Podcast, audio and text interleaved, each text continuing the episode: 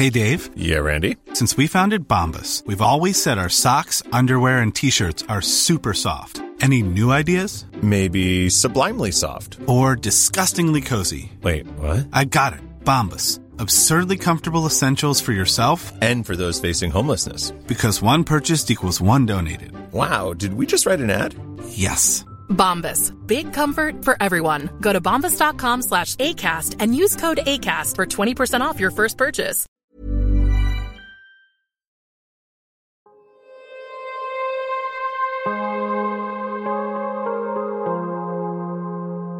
Vores mentale sundhed er nedadgående, og det er til trods for, at vi aldrig har været rigere, aldrig har haft flere muligheder og aldrig har levet længere.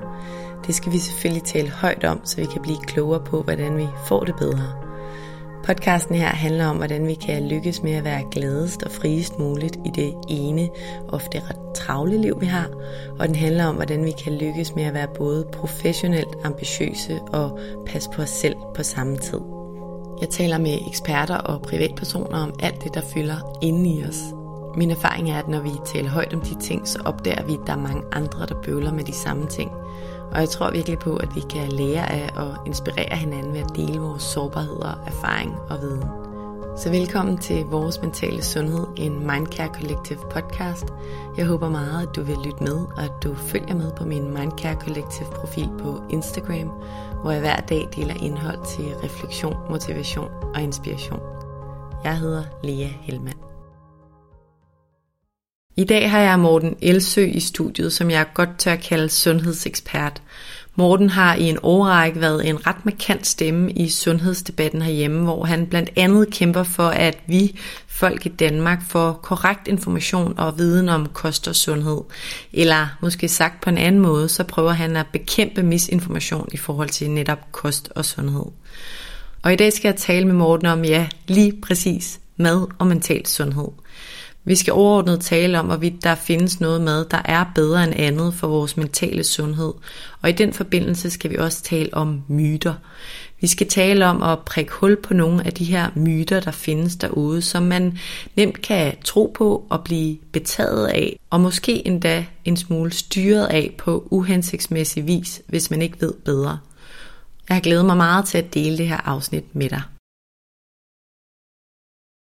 Inden vi starter, vil jeg som altid også lige nævne, at du helt gratis og nemt kan støtte, at der bliver ved med at komme nye afsnit af vores mentale sundhed. Det gør du selvfølgelig først og fremmest ved at dele, at du lytter med derude. Derudover betyder det selvfølgelig også rigtig meget, hvis du rater podcasten, anmelder den og subscriber til den i din podcast-app, hvis du kan lide det, du hører. Du kan også donere et valgfrit beløb til podcasten. Det gør du via MobilePay-nummeret 155503 som du også kan se i tekststykket under afsnittet her. Det er alt sammen med til at støtte, at der kan blive ved med at komme nye afsnit. Tusind tak. Velkommen til Morten Elsø. Tak skal du have. Hvordan har du det i dag? Jeg har det egentlig ganske okay. Ja, For en gang skyld sovet nogenlunde godt i nat, så øh, ja. dejligt. Morten, jeg er jo rigtig glad for, at du har lyst til at være her i dag. Og den her podcast, den handler jo, som lytterne ved, om mental sundhed og om at trives i livet. Den handler altså især om det, vi går og tænker, føler og ting som det. Men når det er sagt, så kan man jo ikke som sådan skille mental og fysisk sundhed ad, fordi på rigtig mange måder, så går de her ting jo hånd i hånd. Og i dag der skal vi tale om mad, myter og mental sundhed, og det har jeg glædet mig rigtig meget til, fordi jeg ved, at rigtig mange er nysgerrige på, om der mund findes mentalt sund mad. Og jeg ved også, at folk generelt er ret nysgerrige på at kende til de myter, der findes derude, som du jo taler og kommunikerer meget om. Og de her myter, de er især relevant at kende til, fordi de jo er påstanden, som nogen tror er sandheden, selvom de slet ikke er det. Og de her falske sandheder, som man jo godt kan kalde dem, kan i nogle tilfælde virkelig påvirke den måde, vi lever vores liv på, og det er jo ikke altid hensigtsmæssigt. Alt det skal vi tale om i dag. Er du klar på det? Ja, det er jeg. Dejligt. Inden vi gør det, så starter jeg lige med, som altid, kort at introducere dig.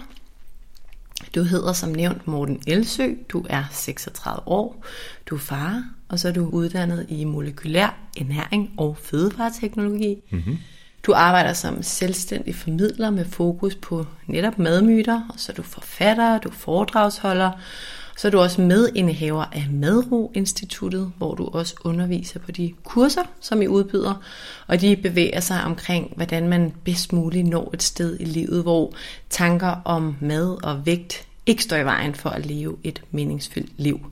Det handler rigtig meget om vaner, også ved jeg. Og det fokus, det kobler sig jo ret meget til det, som du er særlig optaget af i livet, sådan helt generelt, og det er nemlig, hvordan man hjælper folk, og også sig selv, til at fokusere på det, der er vigtigt i livet, i stedet for at bruge en masse tid på at fokusere på det, der ikke er så vigtigt. Med de ord, mange ord, så kaster vi os ud i det, Morten. Som altid vil jeg gerne starte sådan lidt på toppen. Kan du ikke starte med at fortælle lidt om, hvordan du er endt der, hvor du er i dag? Altså, hvordan endte det her med madvaner og vaner generelt og sundhed? Og altså det her med sundhedsmyter og blive emner, som du er særligt interesseret i og bruger din tid på? Ja, det er et stort spørgsmål, og jeg tror ikke, jeg kan svare kort på det. Men øhm, jeg, har egentlig altid, jeg har altid været glad for mad, sådan helt overordnet. Det er selvfølgelig ikke forklaring øh, nok, og det var også først tilbage i 2010, tror jeg, jeg har tænkt mig frem til. Øhm, at, øh, at jeg sådan blev interesseret i ernæring. Og det var egentlig, fordi jeg havde en, øh, en sådan veltrænet, crossfit-trænende kammerat, mm. der var, øh, gik meget op i og var meget begejstret for noget, der hed stenalderkost, som jeg tænker, øh, mange eller de fleste, der har beskæftiget sig med, eller på en eller anden vis fuldt ernæringsdebatten de sidste 10 år nok, nok også er stødt på. Den der paleo. Ja, præcis paleo eller paleo, mm. eller hvad man ellers skal kalde det. Sådan ideen om, at vi skal spise, ligesom vi gjorde i stenalderen, og kun spise naturlige ting, og i øvrigt også holde os for kornprodukter og alt sådan noget. Og det skulle være helt fantastisk for os, og det skulle påvirke alt i en bedre retning, og også vores ydeevne og træning osv. Mm. Øhm, det var han meget op at køre, og jeg tænkte også, det lyder også bare rigtigt, og hoppede sådan lidt øh, med på det. Så øh, jeg, jeg læste ind i en bachelor i noget, der hedder molekylær medicin, som var sådan en forskeruddannelse inden for, inden for medicin, hvor man skulle kunne tale med forskere og med læger, så vi skulle kunne lidt af det hele. Men øh, da jeg så skulle ansøge om at komme ind på kandidaten i molekylær medicin, så var der altså også åbnet for en anden kandidat, den der hed molekylær ernæring og fødevareteknologi.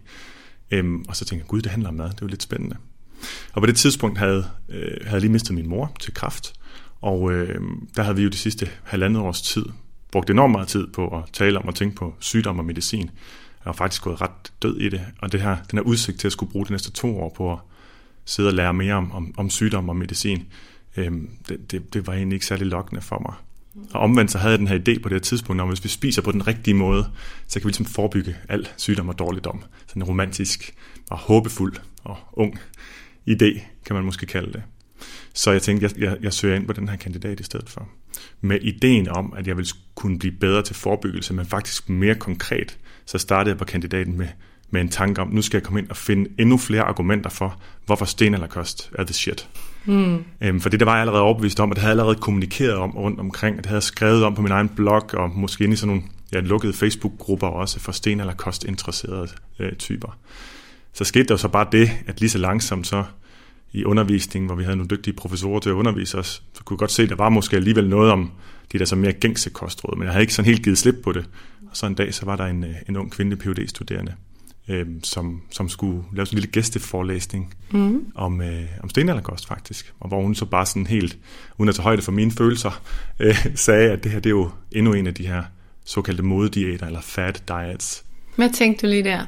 Altså, det er, jo, det er jo nogle år siden efterhånden, men som jeg husker det, så var det sådan lidt et stød i hjertet. Jeg blev, jeg blev faktisk stødt over det, følte mig provokeret mm. af, at, at det her, som jeg nu troede så meget på, at det bare blev sådan affejet sådan ret hurtigt, som om det bare var, var, var et sådan mode, modediæt. Og det var heller ikke noget, som jeg accepterede med det samme overhovedet, men altså, jeg måtte jo tage noter til det også, og også øh, komme kom videre i uddannelsen der. Så det, det var nok i hvert fald bare et tilfælde af, at jeg blev mødt af, at det, jeg troede på i forvejen, ikke nødvendigvis passede. Det omvendte mig ikke fra den ene dag til den anden. Øh, jeg modererede mine holdninger lige så langsomt, og det skete så også over det næste stykke tid, også da jeg skrev speciale, øh, hvor jeg også fandt ud af, at rigtig mange af de ting, jeg havde troet på før, det kunne jeg ikke nødvendigvis rigtig underbygge, når jeg gik kritisk til værks. Jeg skulle blandt andet skrive et øh, afsnit om aspartam, da jeg skrev speciale, fordi jeg lavede speciale om sødemidler. Ja.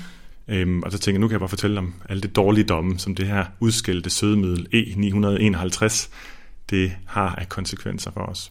Øh, men hver eneste ting, jeg skulle undersøge, for der skal jo ligesom referencer på, når man påstår noget et speciale. Jamen, det viste sig, at det simpelthen ikke passede. Hmm. Så, så det var, øh, der var jeg sådan lidt i en formidlingsmæssig identitetskrise i takt med, at jeg blev klogere, fordi jeg også havde en idé om, jamen jeg vil gerne ud og formidle, hvad der i virkeligheden er sandheden og virkeligheden til folk, øh, som er noget helt andet end det, som eksperterne og myndighederne fortæller os. Men, men lige så langsomt gik det jo så i den anden retning, at det, som eksperterne og myndighederne sagde, det, det var der faktisk nok noget mere hold i, end, end de her, hvad der så viste sig at være nogle lidt alternative sandheder. Hmm. Men, øh, men heldigvis blev jeg også klar over, at misinformation er så mainstream, så det at gå ud og fortælle, nej, men det er faktisk sådan, som vi har fået at vide, og nu skal du høre hvorfor. Det var faktisk noget, der, der genererede en del opmærksomhed. Øh, både positiv og negativ, men i sidste ende noget, som, som gjorde, at det var, øh, blev interessant, og det blev øh, givetigt, og det var noget, man kunne hjælpe folk med at, at bringe fokus tilbage på, hvorfor passer det her, og ikke de her nye påstande, der kommer om, hvordan vi skal spise, hvad vi skal undgå, og hvor farligt det ene og det andet og det tredje er.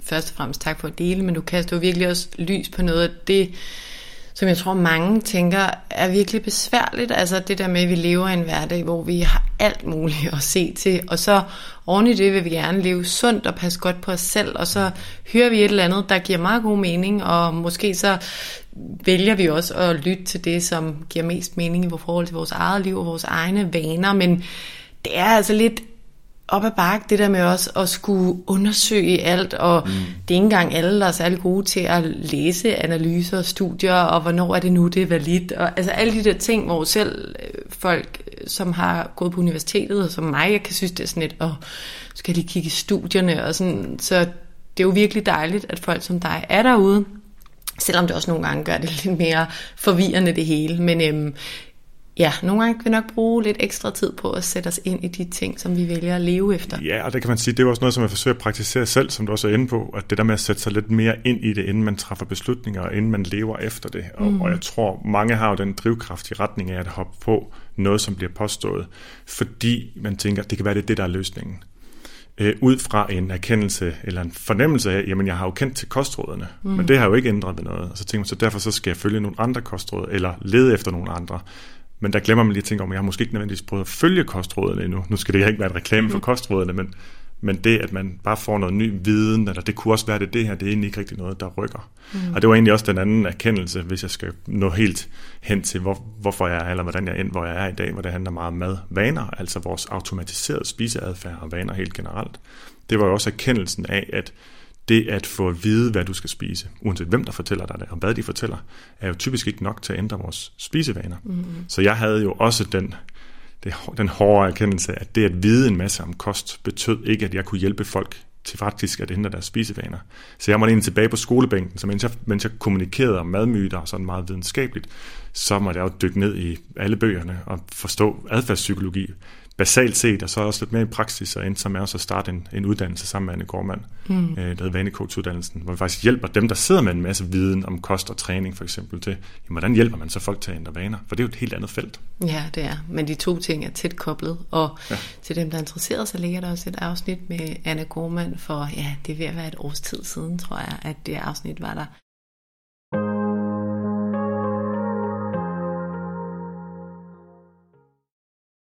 Morten, der kommer et spørgsmål her, som dem, der lytter med til din podcast, formentlig godt kender svaret på. Men det er også et spørgsmål, som jeg tror, at alle gerne vil kende svaret på, og derfor skal det selvfølgelig også med her.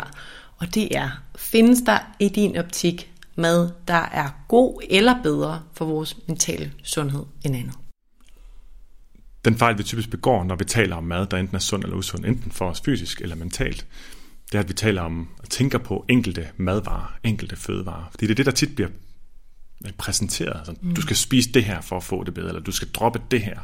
Øh, og jeg gad egentlig godt, at vi altid havde fokus over på noget andet, nemlig vores kostmønster. Det er ikke et ord, vi egentlig sådan rigtig har på dansk. Det er noget, som mine kolleger og jeg bruger ret meget. For vores samlede kostmønster, det er altså, hvad vi sådan spiser generelt set over tid. Mm. Ikke om vi lige har den eller den fødevare med. Og det giver også mening i forhold til dit spørgsmål her, fordi der er ikke nogen studier, som jeg er bekendt med, der er i hvert fald ikke god evidens for, at, en, at enkelte fødevarer har nogen særlig effekt på vores hverken sundhed eller mental sundhed, hverken fysisk eller mentalt. Men vi ved, at der er en ret stærk sammenhæng mellem vores kostmønster generelt, og så vores fysiske sundhed, og faktisk også vores mentale sundhed. Så er spørgsmålet så, for at vende tilbage til det, du er interesseret i, Er det måden, vi spiser på, der påvirker vores mentale sundhed? Eller er det vores mentale sundhed, der påvirker måden, vi spiser på? Mm. Og det er jo det, man tit ser, når vi laver de her store studier, det er, at vi finder kun ting, der følges ad. Vi observerer, at mennesker, der spiser på en bestemt måde, følger den her type kostmønster. Det kan for eksempel være middelhavskost, spiser meget i retning af det. Jamen, de har måske også bedre mentalt helbred. Så kan man gå ud med den nyhed, så kan folk tænke, at jeg skal spise middelhavskost for at få bedre mentalt helbred, mindre depression osv.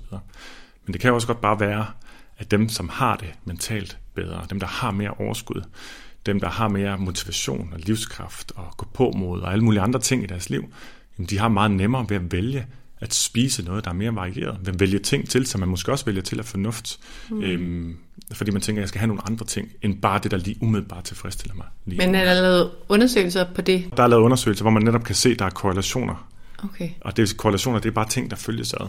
Men man kan ikke sige, at den, den ene eller den anden diæt eller en bestemt komponent, der har gjort forskellen. Det er jo så endnu sværere, når du så undersøger, for du kan godt lave studier, hvor du giver nogen en anden type kost, mm. og så måler på deres mentale helbred. Problemet er, at du kan ikke lave det placebo-kontrolleret, som det hedder. Mm-hmm. Så folk ved godt, de får en anden kost. Og når mennesker indgår i et forsøg, hvor der er nogen, der gør noget for dem, så kommer det typisk altid bedre humør. Så, og det kan, du ikke sådan, det kan du ikke rigtig sortere fra. Hvad er effekten af det, og hvad er effekten af det kosten? Og når jeg siger effekten af kosten, så mener jeg, at det, som mange forstår ved det, nemlig at der er nogle specifikke komponenter i kosten, der går ind og har en anden biokemisk effekt i vores krop eller vores hjerne, og på den måde fremmer øh, bedre mentalt helbred. Og det er vildt svært at finde noget, der skulle gøre det. Der er masser af påstande om det, mm. men når man laver gode videnskabelige undersøgelser, så er det ikke rigtigt til at finde. Okay, for at vende lidt tilbage til det her, du siger med et øh, sundt kostmønster mm. over tid, at det kan godt påvirke os og vores mentale sundhed og vores fysiske øvrigt. Så når jeg spørger dig til, er der en madvare, der er bedre end andet, så er dit umiddelbare svar nej, det er der i hvert fald ikke det noget, det der... Det er det korte svar, ja. ja, det er der ikke noget, der kan bevises i hvert mm. fald. Men altså, hvis, så, så, som jeg hører dig, så hvis vi har over længere tid et mønster, hvor vi spiser nogle særlige råvarer, nu siger jeg bare mm. broccoli, kål, grøntsager, fisk, omega-3, nødder, alt mm. det jeg lige umiddelbart kender som sundt i min verden. Så når vi gør det over længere tid, så kan man tale om, at det er sundt for vores, eller det påvirker vores fysiske og mentale sundhed på en god måde. Ja, nu sagde du tidligere, at vi kan ikke adskille fysisk og mentale sundhed. Så spørgsmålet er, påvirker det vores fysiske sundhed på en måde, som øh, giver et, et psykologisk positivt afkast? Mm. Hvis man mm. føler sig godt tilpas i sin krop, så har man også bedre tilpas i sit hoved. Og omvendt, hvis man føler sig godt tilpas i sit hoved, kan man bedre tage sig af sin krop, og der går det jo frem og tilbage. Der er formentlig en lille smule øh, et deciderede biokemiske effekter, måske, nu siger jeg formentlig, men måske for eksempel af omega-3, måske også fra nødder, måske også fra bær, hvor vi kan se, at det kan påvirke kognitionen i hvert fald, det kan påvirke, øh, hvor gode vi er til at tænke. Øh, det er ikke nogle store effekter, men der er nok en lille smule, så der er også nogle biokemiske komponenter, men det tyder på, at der er ikke stærk evidens for, at det er måden, vi spiser på, der er relevant for vores mentale sundhed. Mm. Den er relevant for vores fysiske sundhed. Den forebygger sygdom, altså et, et, et sundt kostmønster versus et meget usundt kostmønster, som man godt kan tale om. Det gør en meget stor forskel i forhold til sygdomsrisiko og tidlig død. Så det gør en forskel for os. Men, men sammenhængen mellem kostmønster og mental helbred, det går formentlig primært den anden vej rundt. Når man har det dårligt, så spiser man øh, umiddelbart på sine impulser. Man spiser noget, der er tungt eller fedt og salt og sødt, og man spiser ting, der er nemme og let tilgængelige man går ikke op i det, og man bruger ikke tid på at lave noget, som er et velsammensat måltid. Og man kender det jo godt selv fra, eller jeg kender det i hvert fald godt selv fra øh, søvnen for eksempel. Ikke? Altså når man får en god søvn, som vi jo ved har helbredsmæssige fordele, at vi mm. sover godt, så har vi også, så jeg også, mere overskud, og så tager, har man også nemmere ved at tage de der sunde valg, og ja ja, have overskud til måske lige at sige nej til kagen, eller ikke, at man skal gøre det. Nej, nej. Det er ikke det, det handler om her. Beslutning. Præcis, ja, at, man, at på den måde hænger det sammen. Ikke? Jo, jo, og det er et meget godt eksempel faktisk, det med søvn netop, fordi det giver jo sådan et, et hvis, man, hvis man er vant til at sove nogen godt, og man så får en rigtig dårlig nattesøvn, så kan man se det meget akut. Mm. Så er der bare mennesker, der aldrig sover godt, eller har mental tilstand, som hvis man aldrig sover godt. Mm. Og så passer det med den måde, man føler, man selv har det, hvor når man er, måske, hvis man er så heldig bare en sjældent gang imellem at være nede i sådan et øh, overskudsunderskud. ja, ja, som jeg tror, vi alle sammen kender. Ja. Og vi kommer tilbage til, eller jeg vil gerne høre om det der med det sunde kostmønstre, det tænker jeg, vi kommer tilbage til, når jeg lige spørger om fem teser, som du nævner i din bog. Men jeg vil godt lige høre, altså hvis man nu, man ved, der er nogen derude, der siger netop, at broccoli og kål for eksempel, det er sundere end blandt selv slik, fordi indholdet i kål, det nærer os bedre end slik gør, og som vi også taler om nu, man får mere energi og overskud af det, og vi sover bedre og sådan noget. Så når jeg spørger dig til, eller som jeg gjorde før, er der noget mad, der påvirker mental sundhed, så bare lige for at få det helt ned på jorden, så er der ikke noget, der kan påvise den korrelation direkte, men fordi at den, det sunde kostmønster, som du kalder det, og det kan vi tale om, hvad er, det påvirker måske sådan overskud og energi, og så kan vi dermed få påvirket vores mentale sundhed. Ja, altså, og det ved man ikke, men det er en forklaring, der kunne være. Det kan også være sådan, at hvis man synes, at øh, man burde spise på en bestemt måde, og man så sidder og spiser slik i sofaen, så påvirker det også ens humør. Mm. Rigtig mange mennesker ender så med at sidde og ja, udskamme sig selv for at have gjort det.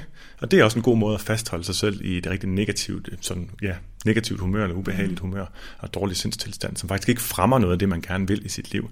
Så det er enormt svært at koble de her ting fra hinanden, altså afkoble dem og sige, hvad er årsag og hvad er effekt, fordi det hænger så meget sammen. Så bare det at spise på en måde, som man ikke selv synes, man burde, fremmer et dårligere humør. Så mm. man kunne sige, hvis man, bare, hvis man gjorde det, men man synes, man godt måtte det, så har man ikke det negative, det negative humør, som følger efter. Det er så bare akut. Om der så på sigt er noget positivt at hente på den mentale sundhedsfront ved at, spise, ved at have et generelt sundere kostmønster, det vil jeg tro, der er. Mm. Men det er svært at underbygge særlig stærkt øh, videnskabeligt.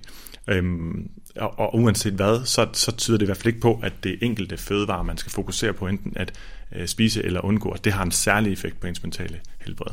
Der er lavet nogle undersøgelser i forhold til omega-3 øh, fedtsyre som, som tilskud, og det gode ved de undersøgelser er, at der her kan man netop lave det som placebo-kontrolleret forsøg, hvor du ikke ved, om du får det, eller du får mm. noget andet. Og der har det nogen effekt på, på, på hjernen? Ja, på hjernen på, i forhold til sådan, øh, depressiv mm. status, hvis man kan kalde det. Jeg kan ikke lige huske det, det præcise begreb for det. Det er mest, når det er i samspil faktisk med antidepressiver. Og det er også rimelig det, der hedder heterogene studier. Det er ikke alle studier, der viser, så det er ikke en stor effekt, og den er ikke sådan en konsekvent effekt heller. Så det er så langt, vi kommer. Ja, og det er ikke så langt, synes jeg. Nej, det er det ikke. Morten, jeg har lyst til at spørge om en anden ting, der lige poppet op. Jeg synes på et tidspunkt, jeg kan huske at have læst eller hørt noget med, at hvis man spiser for eksempel en pose chips, og har det sådan dårlig samvittighed over det, versus at man spiser en pose chips, og bare har det fedt over det, god samvittighed, det fortjener jeg, så påvirker det i første tilfælde kroppen mere negativt eller uhensigtsmæssigt i forhold til andet scenarie. Er det rigtigt? Ved du noget altså, jeg ved ikke præcis, hvad det er for en påstand, du har hørt, men jeg vil i hvert fald selv komme med den påstand, der er, at du får ligesom en, hvis du siger, du får noget negativt fysiologisk af at spise chipsene, og du så bagefter sviner dig selv til at spise chipsene, så får du bare en dobbelt negativ. Så du, og det giver altså ikke positivt i det her tilfælde. sådan, negativ gang negativ giver positiv. Nej, men så får du egentlig bare noget ekstra negativt ud af det. Og når man er hård ved sig selv, efter man har truffet sådan nogle beslutninger, så er der mange, der tror, at så bliver man bedre til at træffe bedre beslutninger. Men det ser faktisk ud til at være modsat. Jo mere hård man er ved sig selv, jo mere man sviner sig selv til over ikke har gjort det, man har sat sig for, jo mere fastholder man og forstærker man faktisk den adfærd. For hvordan gør vi, når vi er tynget af negativt eller dårligt humør, af negativ selvsnak osv., der har vi tendens til at benytte os af øh, distraktioner og overspringshandlinger øh, og lade os styre af vores impulser eller prøve at stikke af fra verden på den ene eller den anden måde. Og det kan man for eksempel gøre med mad. Så kan man gøre det igen og igen og igen. Egentlig bruge det dårlige humør, man lige har givet sig selv over at spise chips til, så at sige, så kan det også være lige meget, så kan jeg lige så godt også spise det her øh, slik og det her chokolade, for jeg kan alligevel ikke finde ud af det og så videre. Så på den måde synes jeg absolut, der er en dårlig, øh, sådan en dobbelt øh, negativ ved det. Okay. I forhold til den der sammenligning med som broccoli og, og, øh, og blandt selv slik, var det sådan, det var. Der er det jo bare to vidt forskellige fødevarer, der giver to vidt forskellige ting. Øhm, du bruger et begreb, der hedder energi.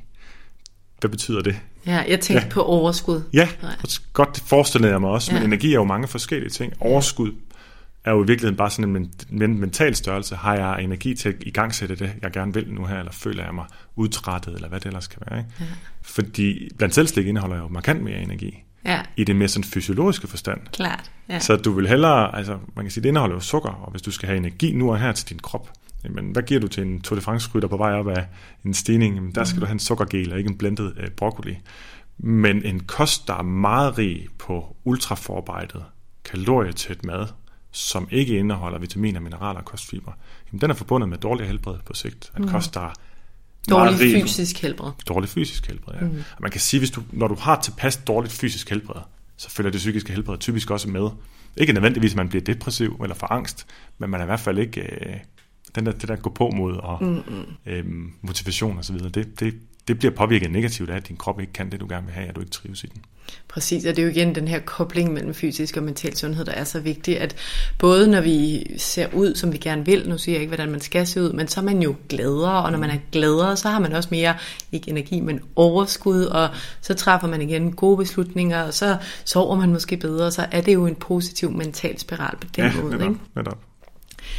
Morten, i forbindelse med det, vi taler om her, så vil jeg gerne lige nævne den bog, som jeg også lige kort nævnte før, men ikke ved navn. Den hedder Slut med forbudt. Du har skrevet den med Morten Svane, som jeg i øvrigt også har haft fornøjelsen af at have i studiet, godt nok om et helt andet emne, men I har altså sammen skrevet den her bog, Slut med forbudt.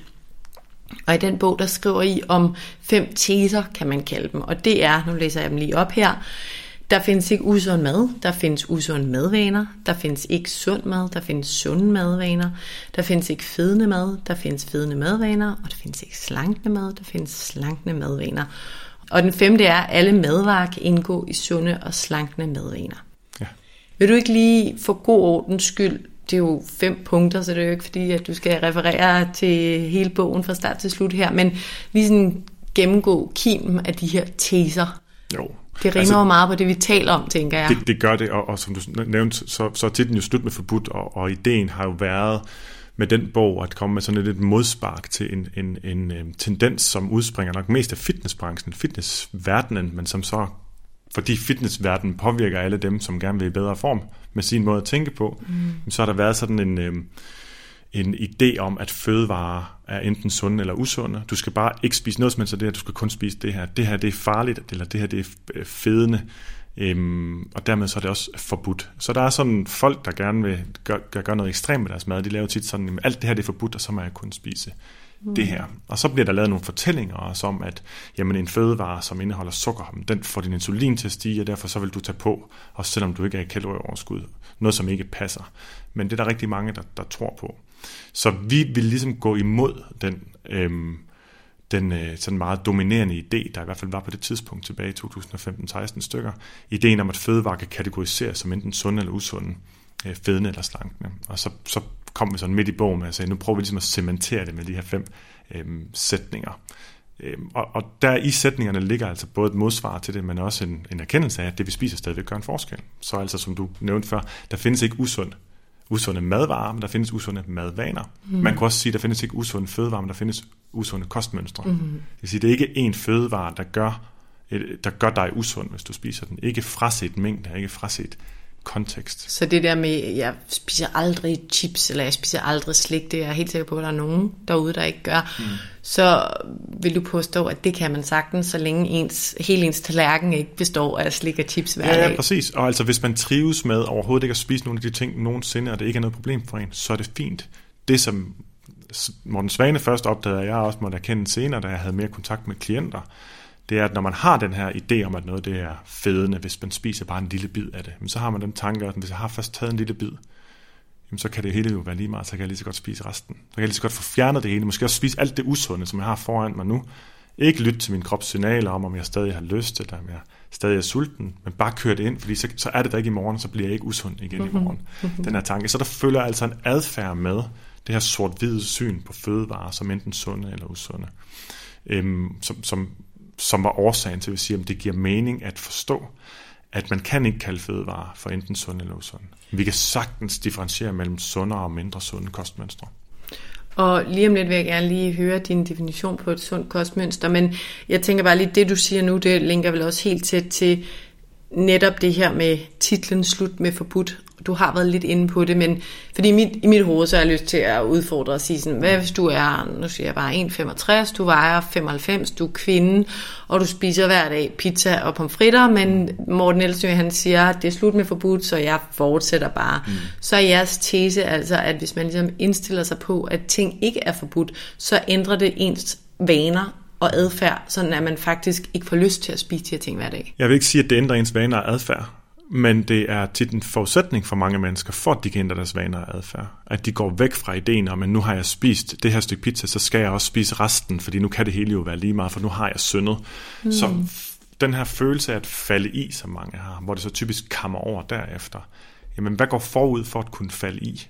Jamen det gør, at man, har for, man skal kunne forbryde sig imod noget. Der skal simpelthen være noget, som man synes er forbudt. Noget, hvor man har gjort noget forkert, hvis man træder ved siden af. Hvis man træder bare det mindste ved siden af. Mm. Og det er det, der ligger i sort-hvid-tænkningen, som jo også kan kaldes alt eller intet tænkning. Det er, at hvis først jeg har gjort lidt forkert i forhold til, hvad jeg satte mig for, så kan jeg lige så godt gå, gå all in. Ligesom. Og man kan sige, at rigtig mange mennesker spiser jo den person, du nævnte der, som måske har en, en for høj kropsvægt i forhold til, hvad man vil trives med. Og så kan også være, at det påvirker sundheden på en negativ måde. Jamen, man kan sagtens gå rundt og spise masser af pizza, slik og chips, mens man samtidig synes, det er forkert at gøre. De to ting, de udelukker overhovedet ikke hinanden. Rigtig ofte hænger det faktisk sådan sammen, at folk går rundt og spiser alle de ting, de synes er forbudt, men har så bare konstant dårlig samvittighed over det. Så hvad hvis vi starter med at fjerne den dårlige samvittighed?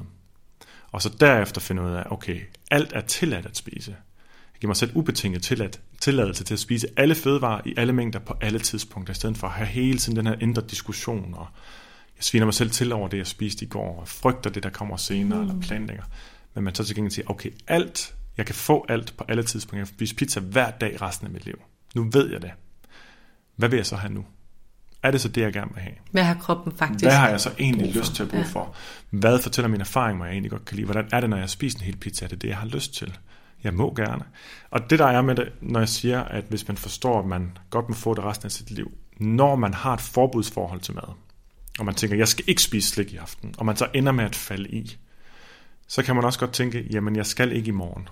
Hvis jeg ved, at fra i morgen af er det slut, det kan være, at jeg har sagt det til mig selv 300 gange. Hvis jeg fortæller mig selv, at fra i morgen af er det slut, så giver det mening at sige, at nu skal jeg spise resten, mens det er her. Mm. Hvis man til gengæld ved, at jeg kan få blandt selv slik hver dag, morgen, middag aften, resten af mit liv, det er jeg som menneske, som individ, selvbestemmende nok til, at det kan jeg vælge, at jeg gerne vil gøre. Men hvad vil jeg så gerne spise? Når jeg fuldstændig frit kan vælge, hvad vil jeg så gerne spise? Og, øh, og det har hjulpet rigtig mange mennesker at komme derhen. Men det er ikke nok med det første opgør. Det har der været for nogen. Der er nogen, der har kunne omsætte det videre derfra. Men det var ikke en selvhjælpsbog, vi skrev. Det var et opgør med sådan et sundhedsdiktatur, eller en idé om, at, at man skal dele det ind i, i sort-hvide kategorier. Ja, jeg tror, mange kan genkende det, du siger nu, det der med, nu er der hjemme, og nu er jeg gået i gang med blandt selv slikposen, så nu, nu fortsætter jeg til den er helt væk, så jeg ikke ja, skal Det er sådan et projekt, ja, så jeg, skal, jeg skal have den udrydde, ja. i stedet for at man sidder og spiser, og så på et eller andet tidspunkt, så smager alt ens. Ja. Har du prøvet at lave en blandt selv slik? Man, man vælger kun de allerbedste stykker, og så på et tidspunkt, så sidder man og roder rundt for at lede efter noget, man ja. har lyst til. Det er ligesom at lave en playlist på CD i gamle dage, men så bladrer du hen over numrene. til sidst. Ja. ja, så har man jo fundet ud af, at okay, nu, nu kan jeg faktisk ikke lide de her musik længere. Nu har jeg ikke lyst til musik, det samme blandt selv slik. Når jeg begynder at rode rundt for at lede efter noget, mm. jeg har lyst til, så er det fordi, min trang til slik, den er faktisk væk nu. Hvis man spiser derefter, så er det typisk for at stille et andet behov. Det er for at få udryddet posen og få den væk.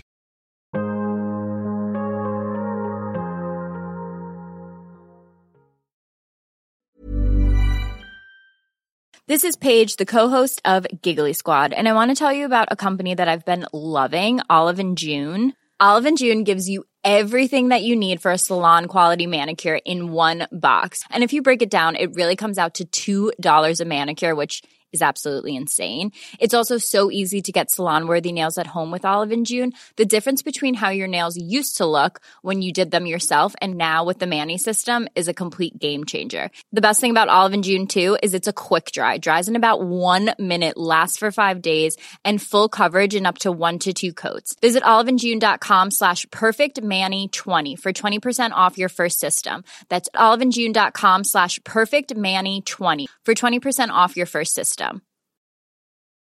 When you're ready to pop the question, the last thing you want to do is second guess the ring.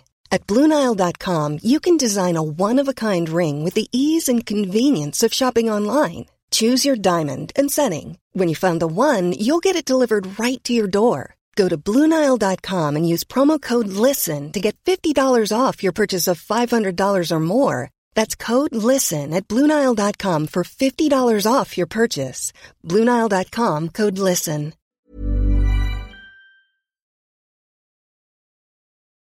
Morten, du har nævnt det her med det sunde kostmønstre et par gange, og umiddelbart, når jeg siger broccoli versus plantelslik, så tænker jeg, at broccoli er meget sundere, men jeg kan godt lide din øh, måde at fremstille det på, at det er over lang sigt, det hvis vi spiser broccoli hver dag versus hvis vi spiser plantelslik hver dag. Mm så er broccoli-lysningen sundere, både fysisk og mentalt.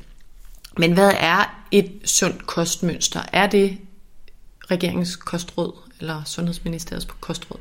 Det, øh, det er Fødevarestyrelsen, der kommer. Fødevarestyrelsen. Det, det er helt okay.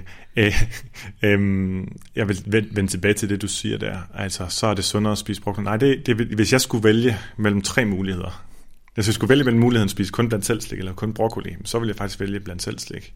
Ellers, det er for svært for at dække mit kaloriebehov ved broccoli. Og kalorier er faktisk den vigtigste komponent i vores kost. Vi dør uden kalorier. Okay, stop lige. Så, så hvis du skulle vælge én ting at leve på resten af dit liv. Og jeg kun havde valget mellem de to. Kun de to, ja. Ja, jeg, så vil vil for, vælge blandt jeg, jeg tror, jeg vil blive hurtigere fejlernæret.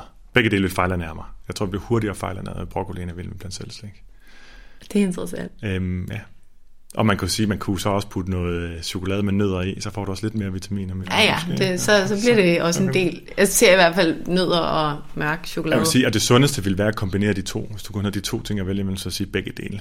Fordi så vil du få fibre og vitaminer og mineraler, øhm, og der er også noget mæthed øhm, fra, fra broccolien, og så vil du få kalorier fra slik. Ja. Okay. Og begge dele er der sådan set brug for.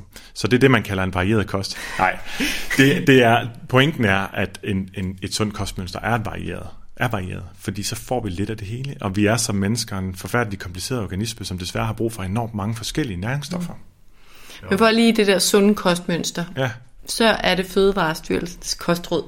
det er et bud på det. Nu er de også valgt ud fra, hvad der også er klimamæssigt, øh, hvis man kalder det altså sådan klimamæssigt fornuft, eller i hvert fald har et lavt, lavere CO2-aftryk. Mm. Så der er både den menneskelige ernæring, og det er så der er ligesom to aspekter i det. Men det er en måde at spise på. Mm. Eller det er ja, en, en måde at spise på, som formentlig vil være sundhedsfremmende for de fleste at følge.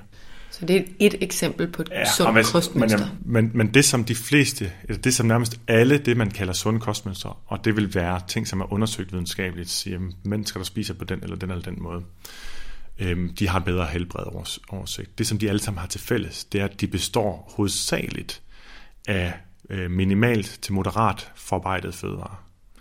Der er ingen af dem, der er, hvor det hedder ingen slik, ingen chips, ingen kage, ingen is eller noget som helst. Det har ikke været en del af definitionen på den nogensinde. Men det består primært af minimalt til moderat forarbejdet fødevarer. Altså frugt og grønt, som man enten øh, spiser øh, råt eller tilberedt i den ene eller den anden grad, øh, kødprodukter, mejeriprodukter, kornprodukter, især fisk osv. osv. Bønner, linser, alle de her ting har været en del af det, som, øh, som man kan se fungerer til at udgøre størstedelen af ens kost. Så hvis det gør det, så er resten relativt ligegyldigt. Og det er fællestræk ved alle de sunde kostmønstre, der findes. Og der findes flere forskellige. Ja, der findes masser af forskellige er der også nogle kostmønstre, der passer bedre til nogle mennesker end andre? Klart. Og vi er også, øh, som mennesker, har vi selvfølgelig en masse ting til fælles, og der er også øh, måder, vi er forskellige på. Og der er nogen, der trives mere på en meget fiberrig kost, og nogen, der faktisk får nogle mavetarmgener ved en meget fiberrig kost. Øhm, øh, mange, der gør i virkeligheden. Ikke? Så, så, så det er jo også noget, hvor man nogle gange bliver nødt til at sige, at der er altså noget, som min mave ikke rigtig er enig med mig i, at jeg skal have for meget af.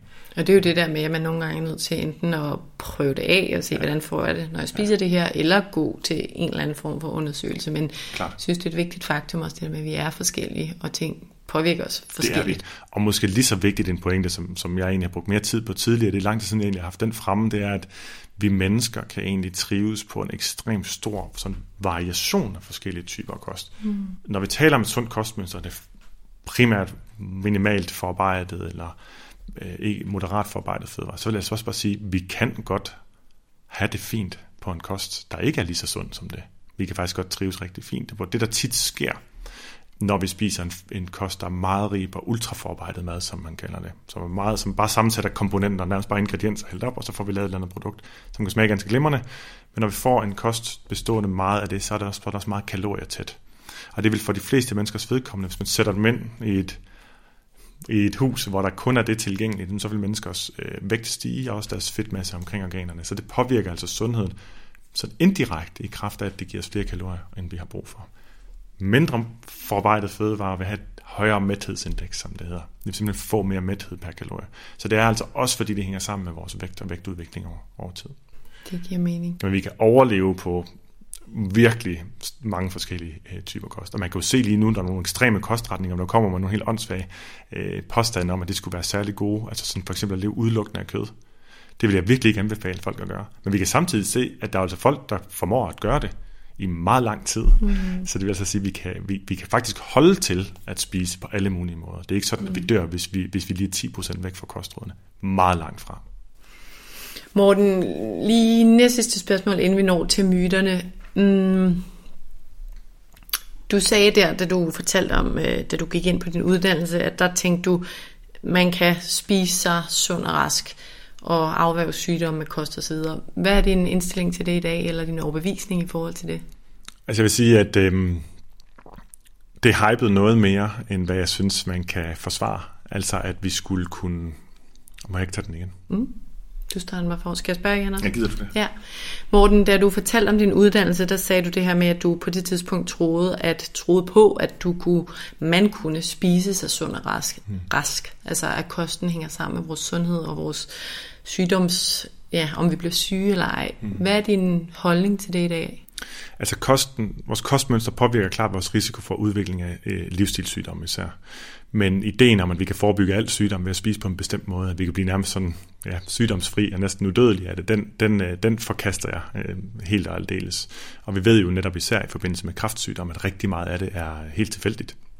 Sådan her idé om, at hvis jeg bare havde spist anderledes, så havde jeg ikke fået den her sygdom, den synes jeg er farlig og giftig, mentalt giftig for rigtig mange mennesker.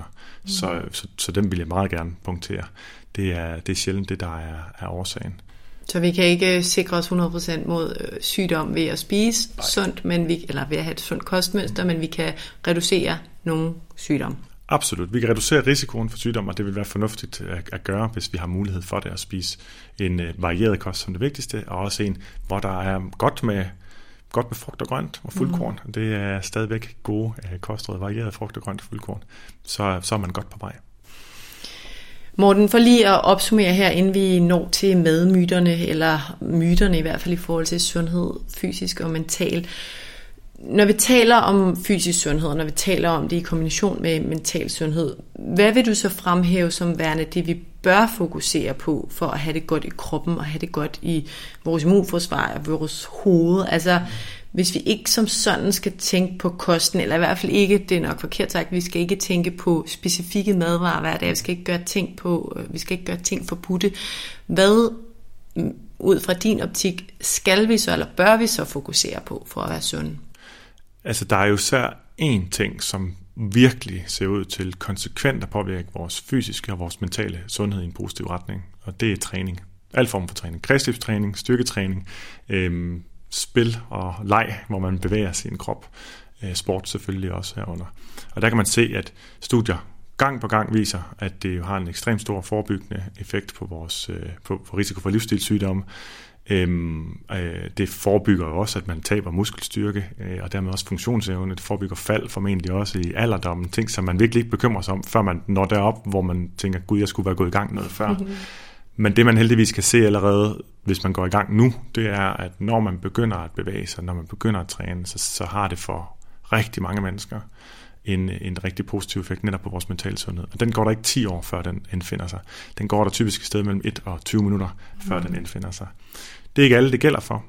Øhm, jeg tror, det kan komme til at gælde for næsten alle. Dem, for hvem det ikke gælder, det er nok, hvor man synes, at træning er rigtig meget af en pligt. Rigtig meget bare noget, der skal overstås, eller noget, som nogen har bedt en om. Øhm, og derfor så kan det at arbejde med sit forhold til træning, og finde ud af, hvad det faktisk kan give en nu her, som selvforkælelse, som mig-tid osv., være, være, virkelig være nøglen til at få jævnlig træning til at være en del af ens liv. Ja, vi kan også være lidt mere kreative ikke, i forhold til, hvad træning er, fordi mange af os, tror jeg, har den der forestilling om, at så skal vi ud og løbe 10 km eller et eller andet. Altså, det kan også bare være at gå i stedet for at tage bilen, eller ja, lege med ens børn. Altså, vi kan jo bevæge os på rigtig mange måder, ikke? Jo, det kan vi, og, og alt tæller. Altså noget af det, som har været det vigtigste greb, tror jeg, i forhold til at kunne hjælpe folk i gang, det har faktisk netop været at skulle sænke baren, at finde ud af, hvor lidt skal der til. Og der skal ekstremt lidt til, det skal være alt andet end, end 100% stillstand, så er man faktisk i, i gang. Og desværre har vi en tendens til at tænke, hvis jeg har været meget stillesiddende og fysisk inaktiv i flere år, så skal jeg kompensere for det ved at starte med at gøre rigtig meget løb med lange ture osv., hvilket ikke fungerer for særlig mange mm. mennesker. Nærmest ikke fungerer for nogen. Men at starte i det små, man kan altid bygge ovenpå. Mm. Men, men selv, det, selv en lille smule gør en forskel. Og så annullerer det nærmest også rigtig meget i forhold til, hvis vi ikke nødvendigvis nu kommer til at ændre på vores øh, kostmønstre i en særlig positiv retning. Men altså rigtig meget af det, som øh, et, et ikke så sundt kostmønster, det påvirker måden det påvirker os på en negativ retning, kan man altså hive i en helt anden retning ved at simpelthen bare yes. træne mere. Ja, og når man tænker på, hvad vi kommer af sådan historisk og evolutionært, så, så har vi jo også en livsstil i dag, hvor vi sidder rigtig, rigtig meget ned, og derfor synes jeg, det er en rigtig god reminder. Jeg læste en bog af Bente Klarlund forleden dag, jeg kan ikke huske, hvad for en af dem det var. Hun har skrevet lidt flere, og jeg har hørt dem, ikke læst dem, hørt dem på lydbog. Nå, men i en af dem, der, øh, hun nævner kost eller slået bevægelsen i dem alle sammen, men hun kommer bare med nogle ret gode, sådan helt lavpraktiske, sådan, du ved, det her om dagen kan gøre det, det her, men mm. hun fremhæver altså også virkelig virkelig den her bevægelse som værende vigtig. Ja, hun har skrevet gå-bogen, tror jeg nok. Ja, men jamen, det var, det var ikke den. den. Nej. Men, øhm, men hendes bøger kan i hvert fald også anbefales. Mm. Meget nemt at gå til. Og så har jeg i øvrigt et afsnit med Mads Tersbøl, hvor han også fortæller rigtig meget om, hvorfor bevægelse er godt for vores mentale sundhed. Ja, det er også en af mine favoritmåder at tage pauser på efterhånden. Det er også, øh, nu virker min hjerne ikke mere. Jeg, hvis man ser, ser mig udefra, kan man se det, for mit, mit ene øje plejer at lukke, hvor man tænker, jeg kan lige hvile den her del af hjernen. Det fungerer ikke rigtigt, kan jeg fortælle dig. Men når jeg selv bemærker det, så siger åh, oh, nu skal jeg op og ud og gå, og det er lige meget, hvordan vejret er, så, øh, så gør det en forskel. Så det jeg hører dig sige er bevægelse og lad være at forbyde dig selv nogle madvarer. Jeg vil i hvert fald sige, at i mit arbejde med menneskers mm. spisevaner, så har forbud ikke været noget, der har været særlig fremmende for et godt forhold til mad og for et sundt kostmønster over tid. Undskyld, jeg bliver nødt til at være så nuanceret. Nej, det er men, godt, du det var i det. Jeg tænker, du er vant til at øh, have en årsag til at formulere tingene på den måde, du gør. Ja,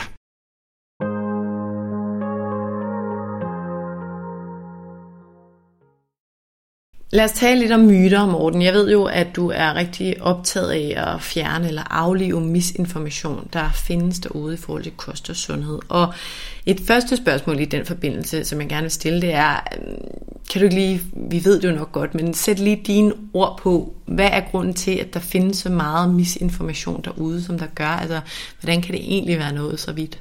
Altså den, den sådan lidt kyniske, det kyniske svar på er, at der er enormt mange penge at tjene på at kunne øh, misinformere folk og få dem til at købe et produkt baseret på, at du er overbevist dem om, at det her produkt det har en anden effekt. Mm. Øhm, det kan man, man kan sige, der vi har jo så samtidig den drivkraft, der hedder, at vi jo håber på, at det her produkt det virker. Øh, og der har vi, der har vi måske meget tillidsfulde øh, over for folk, øhm, og vi har også tendens til at tro på folk, som virker meget overbevisende. Mm. Så, så de ting går sådan, øh, der er sådan et samspil i det, ikke? Hvis vi nu ser et eller andet kosttilskud, som lover at kunne øge vores forbrænding og giver os, om ikke andet, så i hvert fald en fornemmelse af, at hvis bare jeg spiser det, så, så kan jeg holde vægten nede, øh, eller så bliver det nemt at tabe mig, eller så behøver jeg ikke træne, som der også nogle gange står i reklamerne. Så er vi også meget motiveret til at tro på det. Så misinformation bliver nok ikke sagt nok imod, og så er der store økonomiske incitamenter. Der kommer også fra alle mulige der kommer også fra, fra meget alternativ behandling, kommer meget sådan alternativ diætbehandling, mm. du skal spise på den ene eller den anden eller den tredje måde. Og der kan man også se mange, som er rigtig dygtige til at fremstå meget viden, som om de har en dyb indsigt i kroppens kunde, og kommer med en masse sådan biokemiske forklaringer på, hvorfor man skal spise det her, eller hvorfor man skal undgå gluten eller mælk eller sukker fuldstændig, apropos forbud. Og, øh, og det virker meget overbevisende, når folk, de, når folk de virker så kloge i deres, øh, i deres formidling. Og så er der vel også den der tilgang til de mennesker, ikke? Fordi mm. før der kunne de måske sidde i et eller andet rum i en eller anden by, men nu når vi har fået adgang via medier, sociale medier, ja. så kommer de jo også ud, ikke? Jo, og vi har den der tillid, som sagt, og så har vi også det, når, vi, når der er nogen, der fortæller os, at noget det er farligt, så har vi, tror jeg, ikke udviklet en sådan evolutionært set, der har vi ikke udviklet en skepsis over for advarsler lad os hellere bare tro på advarslen, mm. fordi det redder nok vores liv, hvis vi gør det. Og det kan jeg i hvert fald se, når der kommer sådan nogle skræmmende påstande om, at hvis du spiser det her, så det er giftigt for dig, når de kommer på sociale medier. Så det, der primært er i kommentarerne nedenunder, for eksempel på Instagram, det er folk, der reagerer på det, som om det var sandt, mm. i stedet for folk, der spørger, er det overhovedet sandt? Så, øhm, så, så, så det får lov at overleve i rigtig høj grad. Det bliver spredt rigtig meget. Mm. Også fordi, at hvis vi føler frygt eller forarvelse over, hvordan kan det her tilsætningsstof være tilladt, når ham her han ligner en ekspert og siger, at det er dødsens farligt for os, så er vi forarvet over myndighederne også. Når vi er forarvet, så er vi også i gang med, så vil vi handle, og så vil vi sprede det her videre. Så derfor kommer det også videre derfra. Og så er der også en, en ikke-økonomisk drivkraft, der er, at mange mennesker har et sådan Øh, egentlig investeret sig ret meget i nogle overbevisninger omkring mad. Det kan for eksempel være noget som, at vi skal kun spise ting, der er naturlige. Alt, der er, alt, der er, nogen, alt, der er en nummer eller et eller andet, det, det, er, det er farligt og giftigt for os. Og, øhm, og det kan man både gøre en karriere ud af, men man kan også bare have det som en stor personlig interesse, som hjælper til at viderebringe nogle forskellige øh, fejlforestillinger omkring kosten. Mm. Og i den forbindelse, så kan jeg jo virkelig anbefale folk, og det er altså ikke noget mig og Morten har aftalt, jeg skal sige det her, men at følge med hos dig, Morten, på Instagram blandt andet, fordi du er rigtig god til at øh, ja, lige tage det der spadestik dybere og gøre det meget nogle, nogle ting, der kan virke lidt frustrerende eller forvirrende, meget konkrete ved at fremhæve nogle studier og sådan noget. Så det er jeg i hvert fald rigtig stor fan af, at du Jamen, gør. det er jeg glad for. Jeg vil lige tænke os lige på et eksempel på det for, Ja. før, ikke? fordi noget af det, som også er en af årsagerne til, at misinformation kommer ud, det er fordi, den er velformidlet. Det er jo fordi, den er overbevist. Det er jo fordi, den, får os, den virker troværdig for folk. Måske fordi vi kommer til at Måske fordi vi kommer til at tænke, at når nogen de er selvsikre og virker overbevisende, så er det også i sig selv troværdigt. Og så også fordi folk er enormt dygtige til at benytte sig af titler, som man kan købe på nettet i øvrigt. Der bliver brugt meget sjældent min egen titel i nogle sammenhæng, for jeg ved, at man kan bare kalde sig doktor øh, overalt, hvis man har købt en phd titel på nettet. Øhm, og så benytter de sig af videnskabelige termer, som får det til at lyde, som om her er det vel, velunderbygget. For eksempel var der en lige for nylig, som, som sagde, at øh, Øhm, havregryn er en forfærdelig fødevare, virkelig overhovedet ikke sund for os. Den indeholder fytat, så der havde vi et eller andet videnskabeligt lydnord, og det suger mineralerne ud af kroppen på os. Og gud, det dur da overhovedet ikke. Og så får den vores blodsukker til at stige helt vildt meget. Åh oh, nej, det har jeg også hørt er skidt. Og så derfor skal vi undgå havregryn. Og så sidder folk bagefter og tænker, så må jeg jo hellere lade være med at spise det. Så kommer det på listen over ting, man ikke burde spise, som måske indeholder efterhånden rigtig mange fødevarer for folk. Men, øh, men det han sagde, det passer overhovedet ikke. Øhm, for det kan ikke lade sig gøre, men det lyder rigtigt, og det lyder videnskabeligt. Og det er jo det, der gør det lidt, øh, nu siger jeg, op ad ark for os øh, almindelige mennesker, når vi sidder der og scroller Instagram, som mange af os jo gør, eller taler med venner, der lige pludselig virker super overbevisende. Jeg tror, der vi kan nå langt ved at mærke efter, hvordan de her ting, altså hvad de gør ved os. Men lige inden du øh, kommer ind på de her tre myter, som jeg har bedt dig om at bringe med i dag, vil du så ikke lige sige et par ord om, hvad, hvad kan vi gøre? Altså, hvad kan vi gøre for at tjekke ud, om en trend, som vi lige pludselig er blevet optaget af, egentlig har hold i sig? Altså, jeg tror, det første, man skal gøre, når man har set noget, nu siger jeg set noget, det er fordi, at sociale medier har rykket i retning af masser af videokontent, korte klip og så videre. Men det kan også være noget, man bare har hørt. Det er at lige stoppe op og så tjekke, øhm, er der egentlig en grund til at tro på det, der bliver påstået her?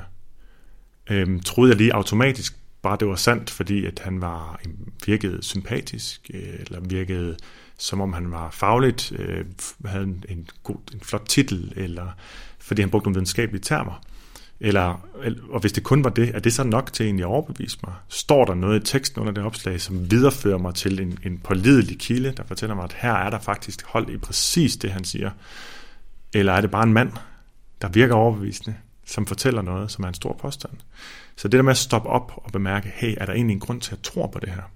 Andet end, nu sagde du der mærke efter, jamen det, det kan man jo bruge på mange måder.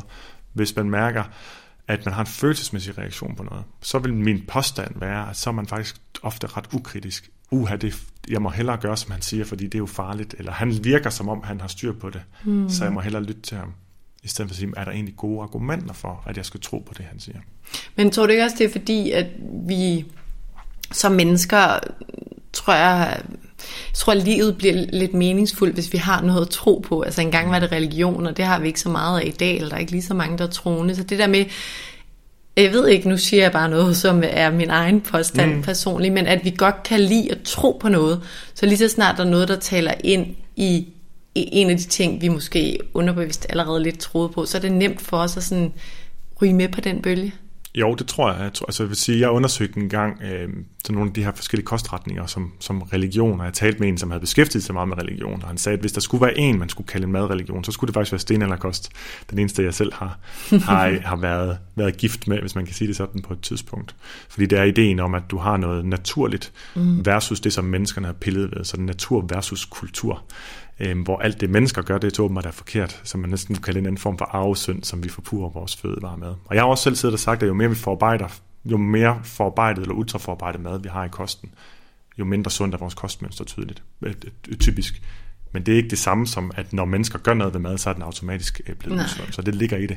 Men i forhold til det, du også taler om, hvis jeg prøver lige at holde fokus tilbage på det, så, så er det i hvert fald en del af drivkraften bag, at der er så meget misinformation. Det er netop, at folk de også får en meget, ja faktisk næsten sådan gifter sig med en holdning til forskellige fødevarer. Og Men, når der så kommer noget, som underbygger det, så deler man det videre og siger, se selv ham her, han siger det, uden at forholde sig kritisk til det. For vi forholder os typisk ikke kritisk til det, der bekræfter os. Vi forholder os kun kritisk til det, der, der afkræfter det, vi tror på. Men så det er faktisk nødvendigt, at vi spørger til nogle kilder og tager os den tid og sætter os ind i kilderne.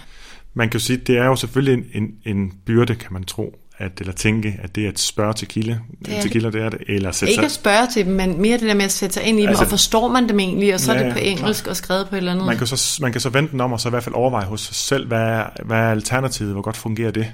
Hvis man er den type, der bare lægger alle påstande ind på en hylde ind i hovedet, og så får man altså en kæmpe stort skab fyldt med hylder, hvor der bare er bunker af påstande derinde, og man bemærker, at man i løbet af dagen hele tiden veksler mellem, jamen, burde jeg gøre det her eller det her? Nej, jeg skal, jeg skal træne på tom mave. Nej, jeg burde spise noget. Nej, jeg skal have noget protein. Nej, protein er dårligt for nyrerne. Nej, jeg skal have noget med, jeg skal ikke have mælkeprodukter. Det dur heller ikke. Og nej, jeg må hellere øh, spise noget brød. Nå, nej, jeg skal heller ikke At man bare kan mærke, at man er overvældet af alle de påstande, der har været. Så vil jeg synes, det giver god mening at, have, at vende den helt om og så sige, jeg vil ikke have mere eller noget som helst ind på de her hylder, for jeg er sikker på, at det er sandt. For jeg er sikker på, at det er velunderbygget. Faktisk vil jeg gerne begynde at sortere ud i det hele. Mm. Og tjekke efter, er det her rent faktisk relevant for mig? Det lyder som hårdt arbejde, men jeg synes også, det er vigtigt. Jeg kan fortælle, at min erfaring med klienter er, at det er enormt hårdt arbejde ikke at have gjort det. Mm. Det er hårdt arbejde fra morgen til aften. Når jeg har spurgt mine klienter om, hvor meget tanker om mad i forhold til krop og sundhed, hvor meget tanker om mad de fylder i løbet af dagen, så øh, efter de har tænkt sig om ganske kort, så, så er gennemsnitssvaret et sted mellem 85 og 90 procent af den daglige tankevirksomhed, der har med det at gøre. Øhm, man skal overveje en lille smule, bruge lidt tankevirksomhed på mad. For eksempel det forfærdelige, evindelige spørgsmål, hvad fanden skal vi have til aftensmad? så, det, så vi kan ikke komme ned på 0%, men 90% af den sådan, daglige tankeaktivitet, den skulle gå til det. Det er fuldstændig unødvendigt, og det er meget belastende for, for de mennesker, der oplever det. Ja, og igen, at bliver fysisk sundhed jo på den måde virkelig tæt koblet til mental sundhed, fordi Absolut. det er jo så det, vi bruger al vores energi på. De der myter der. Jeg ved godt, det er et, et stort spørgsmål, og der er rigtig, rigtig mange myter at tage af, men nu vil jeg alligevel gerne lige høre om tre myter her i afsnittet. Når du, Morten, kigger ud i samfundet og ud over samfundsdebatten og ser på sociale medier, hvad er det så for nogle sundhedsmyter, du især lægger mærke til? Altså, igen, jeg forestiller mig, at du lægger mærke til rigtig, rigtig mange, og det er det, du beskæftiger dig med hele tiden.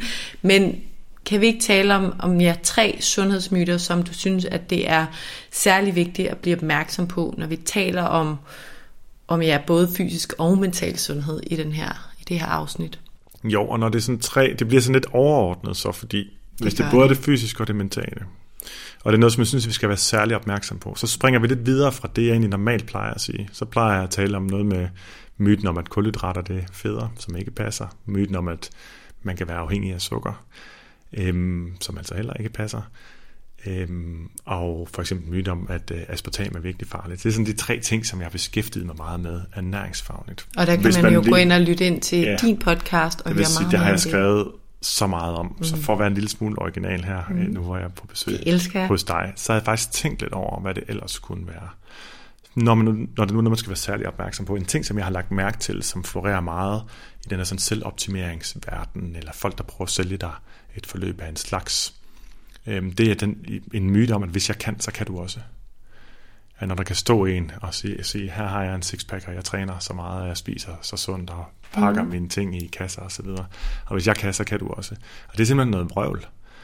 Uddyb det. Jamen hele ideen om, at hvis en person kan, så kan alle andre også. Vi er jo virkelig, virkelig forskellige. Øhm, nu bemærker du måske, så stod vi op lige før. Jeg har et par hoveder højere end dig. Du er ikke lav. Jeg har et hoved højere end dig. Du er meget høj. Ikke? Og, og man kan sige, hvis ikke jeg havde de skavanker, jeg havde, så ville, så ville der være større sandsynlighed for, at jeg kunne spille professionel basket, end du måske kunne. Ikke? Så derfor så er der ligesom stor forskel på os, hvis man kunne bruge det som et eksempel. Øhm, men derudover så er mennesker meget enormt meget forskellige. Har helt forskellige kort på hånden, også i forbindelse med for eksempel mental sundhed. Hvis jeg kan, så kan du også sige det til en, som har en psykisk lidelse, en debiliterende psykisk lidelse, giver overhovedet ikke nogen mening. Så, så, så det er noget, som jeg tror skaber meget dårlig samvittighed, fordi man tænker, hvis, hvis man selv tænker, hvis han kan, eller hvis hun kan, så burde jeg også kunne. Og dem vi tit sammenligner os med, nu siger jeg vi, men den branche, jeg kigger ind i, der hvor jeg ser det, så dem, som folk sammenligner sig med, eller gerne vil være som, det er folk, der arbejder fuldtid som personlige trænere og kostvejledere. Det er det, deres liv består i. De bor nærmest i et træningscenter, og så er fællestrækket næsten altid, at de ikke har børn også. Det vil sige, for dem, der sidder derude, som ikke er nærheden af et træningscenter, som ikke har nogen kompetenthedsfølelse i forhold til at kunne træne, ikke nogen positive erfaringer med det, øhm, har ikke nogen kostmæssig ekstra uddannelse eller noget, og har knap tid til at komme i træningscenter dagligt overhovedet, jamen det er ikke de samme kort, vi har på hånden. Så hvis man sidder der med en dårlig samvittighed, og man ikke har de resultater, de har, jamen så, øh, så er det ud fra den, en, en fejlagtig sammenligning af forudsætninger, vil jeg sige. Så Ja. den, den er jeg ked af, at den eksisterer, derfor vil jeg gerne have den med. Ja, jeg synes også, det er et, øh, et godt perspektiv, og man hører det jo tit derude, og man har måske også nogle gange lyst til at give det videre, men det er jo virkelig rigtigt. Altså, vi er forskellige og sover forskelligt, det giver os forskellige overskud. Børn kræver meget, altså, Absolut. Ja, ja og, jeg, jeg, jeg, og jeg prøver også at praktisere det hos mig selv, fordi jeg også selv synes, at jeg ikke får lavet nok arbejdsmæssigt. Men jeg sover rigtig dårligt som udgangspunkt. Skal gøre rigtig meget for, at jeg kan sove bare nogenlunde om natten. Og ved, at når jeg sådan en gang hver 10. uge sover godt, at så får jeg lavet alt det, jeg egentlig havde sat mig for. Men det gør jeg altså ikke alle de andre dage. Så kunne jeg jo godt være tænke, at det er for dårligt af mig, jeg kan også sige, okay, men jeg har simpelthen den forudsætning, som jeg i hvert fald ikke endnu har fået løst helt, mm. som gør, at for mig er det sværere, end en, der bare vågner om morgenen, efter at have været bevidstløs i 8 timer. Nå, lad os bare komme i gang med dagen. Mm. Hvor jeg måske har ligget vågen halvdelen af natten, og der er man altså lidt træt, når man vågner bagefter. Ikke? Mm. Apropos det, så vil jeg sige, en, en anden myte, det er ikke en, der bliver påstået så meget, men det er en, som jeg har set, folk har virkelig taget ind. Det er ideen om, at det at skille sig selv ud, efter man har gjort noget, som man synes, man ikke burde, at det er vejen til at motivere sig selv til at gøre noget ved det. Og det var jeg inde på tidligere, men den er simpelthen så central. At noget af det første, jeg hjælper folk til, hvis jeg skal hjælpe dem til at ændre på en adfærd, det er, at de ikke længere skammer sig over, at den adfærd er der. Mm. At de ikke skammer sig over, at de ikke kom ned og træner om aftenen, eller at de ikke skammer sig over, at de øhm, spiste slik der om aftenen, eller at de ikke skammer sig over, at de nu kommer til at tage en portion mere, eller hvad det nu ellers skal være. For det vi tit gør, det er, at vi ligesom finder sådan den der øh, hammer, hvis man kan kalde det, frem og slår os selv oven i hovedet, tænker, at det var fandme også for dårligt, nu gjorde du det igen, din idiot. Og når vi taler os selv ned på den måde, så, så forstærker vi faktisk, at vi kommer til at gøre det igen. Det fastholder det mønster. Mm. Så en del af folks mønster med dårlige vaner, er faktisk at udskamme sig selv over deres dårlige vaner. Så hvis vi kan tage første skridt, så sige, hvis man, lad være med at skamme sig selv over det længere. Igen skal jeg også tage min egen medicin. Hvis jeg sidder og overspringshandler, og swiper op ned igennem alle mulige reels på Instagram, som er, som, er, som er det, jeg kommer til at gøre, når jeg reagerer eller er impulsstyret. Hvis jeg så bagefter siger, hold kæft, var det også dumt. Mm. Eller mens jeg sidder der og tænker, var det også dumt, var du også dårlig, og nu kommer du heller ikke til at nå det, du skal, og du er heller ikke flittig nok, så videre. Så fortsætter jeg. Hvis jeg tænker, hey, hvad var det, der skete her? Mm. Det var alligevel interessant. Jeg må gerne swipe videre, men jeg kunne også lige prøve lige et øjeblik at tænke over, hvad var det, der gjorde, at jeg havde lyst til at stikke af? Ah, det var faktisk, fordi den opgave, jeg sad med, den var faktisk stor. Jeg blev faktisk overvældet. Øh, men jeg, blev, jeg vil ikke altid blive overvældet. Så det var faktisk fordi, at jeg nok har trænger til en pause. Gud, jeg trænger til en pause. Mm. Jeg har brug for en pause. Og så går det, kan man bruge et begreb, som hedder selvkærligt her, i stedet for selvkritisk, og så sige, hey, så hvis jeg nu giver mig selv det, jeg brug for, anerkender, at det var svært. Men hvad sker der så? Så har jeg faktisk mulighed for at bryde den cyklus. Mm. Jeg kommer til at tænke på et par forskellige ting. Et er igen bevidstheden, ikke? Ej, hvor kan vi meget, eller vi har en mulighed for at ændre ting, når vi først er bevidste, i stedet for bare at ja. dykke hovedløst ned i, om det så er kritiske tanker eller dårlige madvaner. Det andet er også det der med, hvordan vil du tale til dit barn eller din gode veninde, ikke? Altså, vi har virkelig en tendens til at tale ret dårligt til os selv, ja. og det fordrer bare sjældent noget godt, som du også er inde på. Og den tredje ting er, jeg tog på et tidspunkt et kursus i noget, der hedder Positive Intelligence, og det er en, jeg tror han er amerikansk-indisk mand, som har skrevet en bog, der også hedder Positive Intelligence, og i den nævner han studier, og jeg skal være helt ærlig og indrømme, at jeg ikke er dykket ned i studierne, jeg har bare valgt at tro på dem, fordi de giver mening for mig. Men der siger han i hvert fald, at han taler rigtig meget om de kritiske stemmer inde i os, mm. og øhm, taler om de her sabotører, kalder han dem. Og han har så lavet studier med CEOs og medarbejdere, og også eliteatleter, mm. og de her studier, som han i hvert fald fremlægger, peger på, at jo mindre kritisk vi taler til os selv, jo bedre performer vi, jo gladere er vi, og jo bedre har vi det med andre mennesker. Jamen, jeg tror flux på det er samme årsag som dig. Det passer lige præcis med, hvad jeg yeah. prædiker. Så det kunne være meget interessant både at læse og selvfølgelig også, og yeah. også forholde sig kritisk til for det bliver jo nødt til at praktisere. Men det er præcis det samme, som, altså det giver god mening. Man kan mm. vente om og så sige, hvad gør man, når man så kritiserer sig selv rigtig meget? Der er man jo ikke i gang med at forbedre sig. Mm. Der er man bare i gang med at kritisere sig selv. Så man ikke bliver særlig godt humør af, vel? Og ikke får særlig meget overskud Og man kan tænke, jeg tror mange også holder fast, fast i den selvkritisk, fordi de netop tænker, at jeg får ikke gjort noget ved det, jeg får ikke ændret på det, hvis jeg ikke er selvkritisk. Mm. Altså, hvis jeg, hvad hvis jeg bare accepterer det? Folk kan blive sådan, helt acceptere det, så går det jo helt galt. Hvordan går det lige nu? Mm. Hvordan går det, når du gør, som du gør? Og der går det typisk rigtig, rigtig dårligt. Man kan sige, hvis man siger, hov, der faldt jeg skulle lige i, interessant, så kan man gøre noget andet end at dømme sig selv. Så kan man være nysgerrig. Mm. Så er det næste spørgsmål så, hvad var det, der gjorde det? Og når man stiller sig selv det spørgsmål, så er man både nysgerrig og respektfuld over for sig selv. Man kunne også kalde det selvkærlig, hvis, hvis man vil have det begreb med. Og så kan man gå i gang med at ændre på det. Så, så det paradoxale er, at det er nemmere at ændre på noget, som man har accepteret, end noget, som man udskammer sig selv for. Ja, god myte 2. Tredje ja, myte. Det kan være, at jeg skal gøre den tredje myte kortere. Jeg har en, øh, en, en indre sabotør lige nu, der siger, at jeg i hvert fald taler for meget. Nej, det er så godt. Så øh, den tredje kommer, tænker jeg bare lige at bringe lidt tilbage til det her fokus på mad. Og det er den her idé om, at svaret på alle vores problemer, løsningen på alle problemer, årsagen til alle problemer, det ligger på den ene eller anden måde i kosten. Og der kan jo sagtens være ting, vi kan gøre for vores sundhed og for vores liv ved at spise anderledes. Men vi har også en, jeg vil kalde det sådan en bias i samfundet. En skævvreden opmærksomhed hen i retning af kosten som årsag til problemer og løsningen på problemer. Og den vil jeg gerne gøre opmærksom på, så folk også kan sige, hey, inden jeg straks tænker, at jeg skal kurere min depression med ingefærshots, kunne jeg lige undersøge, om der var noget andet i mit liv, der rent faktisk var årsagen til, at jeg har det sådan, som jeg har det. Nævner depression, det kunne være alle mulige andre ting. Øhm, eller mit stress må, måske være et bedre, øh, bedre eksempel. Jeg ser nogle gange, at folk de tænker, at vi skal forbedre sundheden på en arbejdsplads, og så, så ender det med bare at blive sådan en eller anden, så bliver det sådan en ingefærshot og en, en gulerodstav, der bliver sat frem. Mm. Hvor måske er der er mere hentet trivselsmæssigt at finde ud af, hvad er det egentlig, som går folk på på arbejdspladsen. Der er så mange, der går ned med stress. Og det har i hvert fald ikke noget med kosten at gøre. Øhm, så, så det er, det er sådan en, igen, lidt en overordnet myte, ideen om, at det altid er maden, vi skal kigge på. Så det der med, at vi kan løse alt med mad, og måske især nu, når vi taler om mental sundhed, så kan maden spille en rolle, som vi også har været inde på, og kostmønstret kan.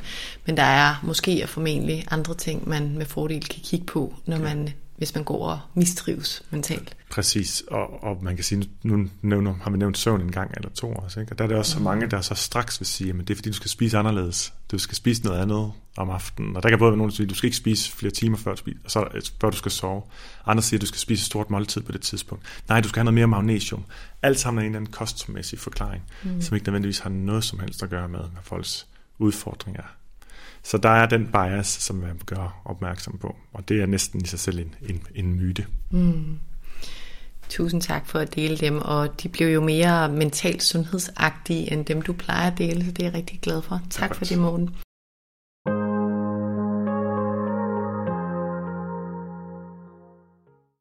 Morten, sådan her lidt næstsidst, hvad gør du selv lavpraktisk for at leve sundt? Du har været ret ærlig omkring, at øh, du sover ikke super godt, og du har også en masse overspringshandlinger og så videre. Hvad, hvad gør du, som er dine sunde vaner, som du nogle gange, eller måske for det meste, lykkes med? Jeg øh, er lykkedes med ikke at stoppe med at træne, efter jeg fik børn. Modsat de fleste mænd, faktisk.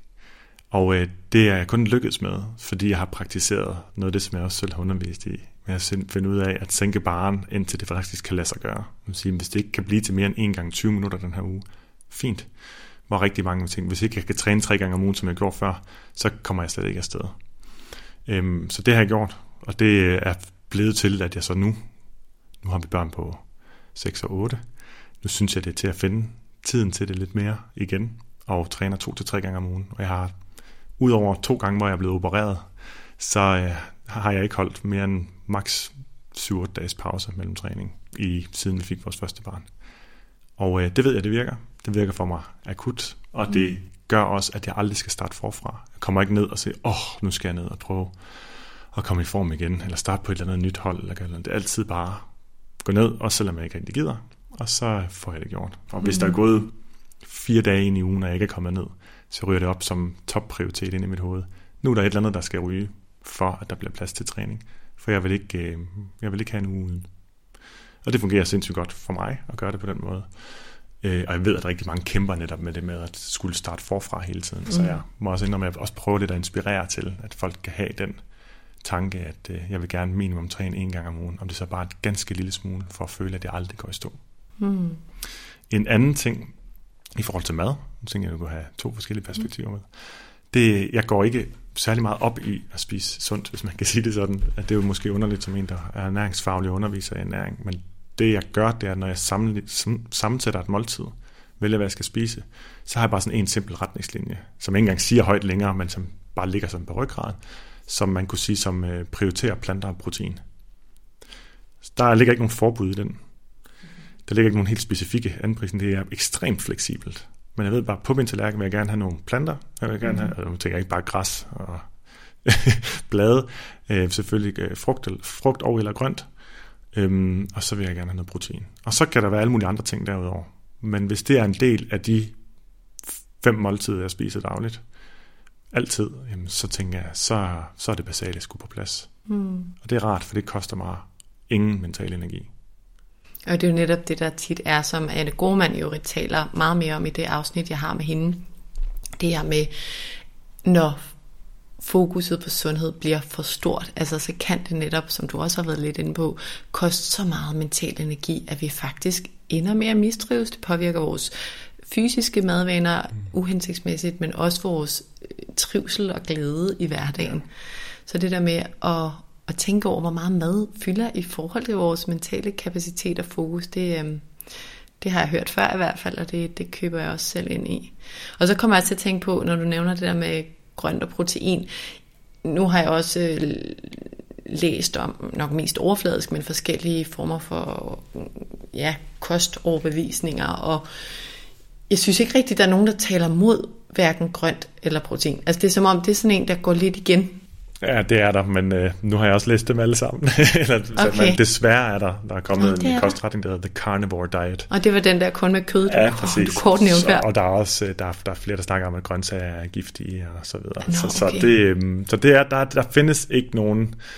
Øh, der, er ikke, der er ikke nogen diætretning, der ikke er afsøgt endnu, hvor der er nogen, der på meget overbevisende manerer med videnskabeligt sprog prøver at bilde os, selv, bilde os ind, at der er noget, vi skal undgå. Men jeg vil give dig ret så langt som at sige, at langt, langt de fleste kostretninger, der promoveres, også som moddiæter, de, øh, de holder sig også stadigvæk til det.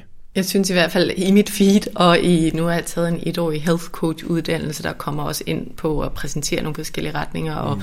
de eksperter, jeg har talt med efterhånden, som er ja, 70 stykker, jeg har i hvert fald ikke hørt Nej, men det er rigtigt, men du har ret så langt. Ja. Det er kun for at sige, at der findes desværre ja. også nogle ekstreme, som, ja. som kan finde på at sige. Men, men det er også det, der er fællestrækket ved alle de kostretninger, man har undersøgt, og som også er forbundet med et godt helbred. Det er jo netop også, at de er alle sammen rige på frugt og grønt. Ja.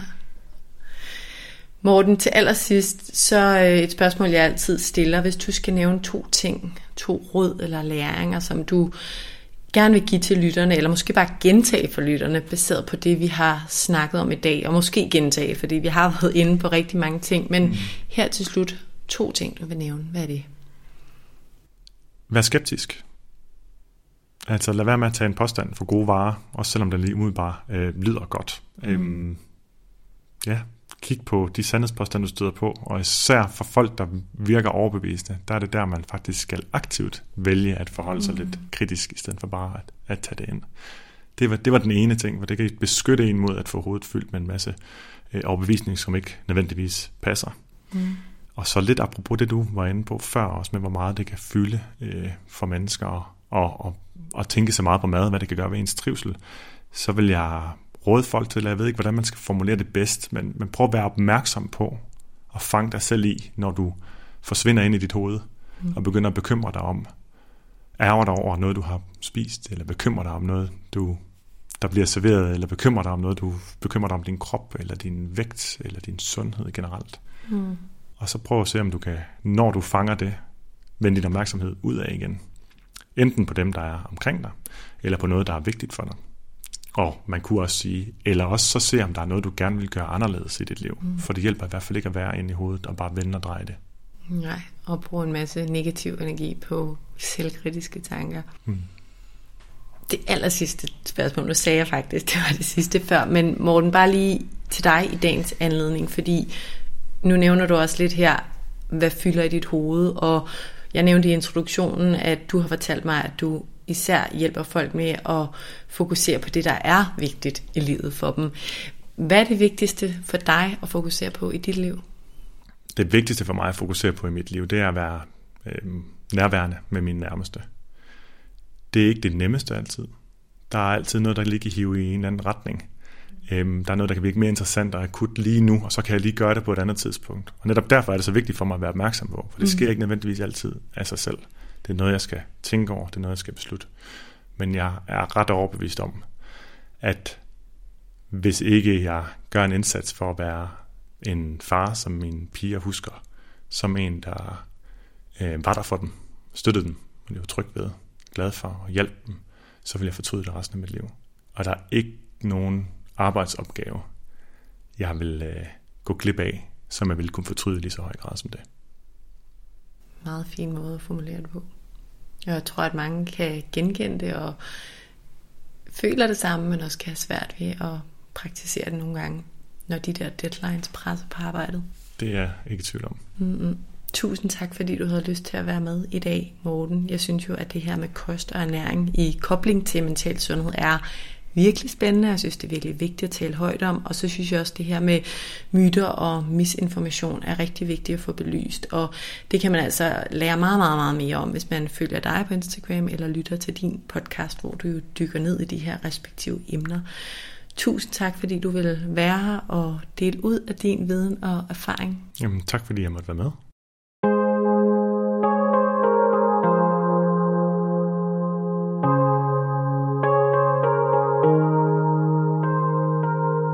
Et af mine primære formål med min podcast og med Mindcare Collective er at få belyst forskellige emner fra forskellige vinkler. Og jeg synes, at det var fantastisk at have Morten i studiet til at udfordre nogle af de overbevisninger relateret til kost, som jeg tror, at rigtig mange har. Der er virkelig mange ting, jeg kunne opsummere fra afsnittet i dag, men det er allerede blevet et langt afsnit, så jeg vil holde det helt kort her til slut. Men en ting, der kan opsummeres, er, at vi ikke nødvendigvis, hvis det skal bakkes op af forskning, der viser en direkte kobling, kan pege på nogle enkelte madvarer, der er gode for vores mentale sundhed. Men vi kan godt sige, at et sundt kostmønster, altså for eksempel et, der følger kostrådene, påvirker vores fysiske og mentale sundhed hensigtsmæssigt. Men en vigtig pointe er altså, at der findes forskellige former for sunde kostmønstre. Derudover er en ting, jeg gerne vil understrege her til slut, at vi virkelig bør huske det mentale aspekt, når vi taler om fysisk sundhed og sundhed helt generelt. Vi skal huske, at kritiske stemmer og dårlig samvittighed virkelig ikke gør særlig meget godt for os. Så hvis de kritiske stemmer fylder meget i dit hoved i forbindelse med dine fysiske kostvaner, så bør du være opmærksom på det. Det være bevidst, når de kritiske stemmer eller den dårlige samvittighed fylder i dit hoved. Og når den her form for tanker fylder, så vælg for eksempel enten at omfavne dem, eller vælg aktivt at tænke på noget andet, eller prøv at udfordre dem eller undersøge dem, når de her tanker larmer. Og så helt til sidst, husk som Morten understreger, at være kritisk i forhold til de ting, du vælger at tro på og leve efter. Der er så meget information derude, og vi skylder os selv at være kritiske.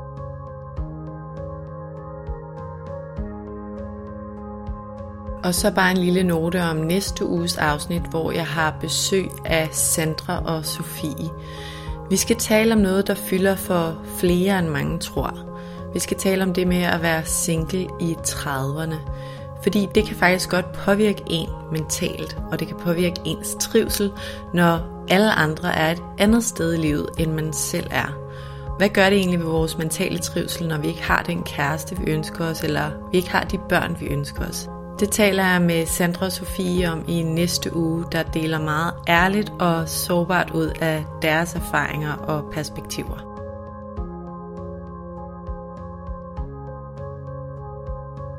Tusind tak, fordi du lyttede med i dag. Hvis du kunne lide det, du hørte, så husk, at du nemt og gratis kan støtte podcasten ved at dele, at du lytter med på sociale medier. Husk at tagge Mindcare Collective. Det betyder helt vildt meget. Hvis du kan lide podcasten, kan du også støtte den ved at rate eller anmelde den i din podcast-app, og ved at trykke på subscribe-knappen. Så ved du også altid, hvornår der udkommer et nyt afsnit. Det er alt sammen med til at støtte, at jeg kan blive ved med at lave nye afsnit af vores mentale sundhed. Som det sidste vil jeg også bare lige nævne, at du selvfølgelig altid er velkommen til at række ud, hvis du har feedback, idéer eller noget på hjerte, du gerne vil dele med mig. Du kan skrive til mig via min Instagram-profil, Mindcare Collective, eller via min hjemmeside, mindcarecollective.com.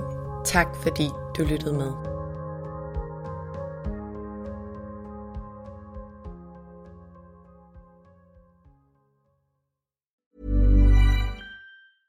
Mom deserves the best, and there's no better place to shop for Mother's Day than Whole Foods Market. They're your destination for unbeatable savings, from premium gifts to show-stopping flowers and irresistible desserts. Start by saving 33% with Prime on all body care and candles. Then get a 15-stem bunch of tulips for just $9.99 each with Prime. Round out Mom's menu with festive rosé, irresistible berry chantilly cake, and more special treats. Come celebrate Mother's Day at Whole Foods Market.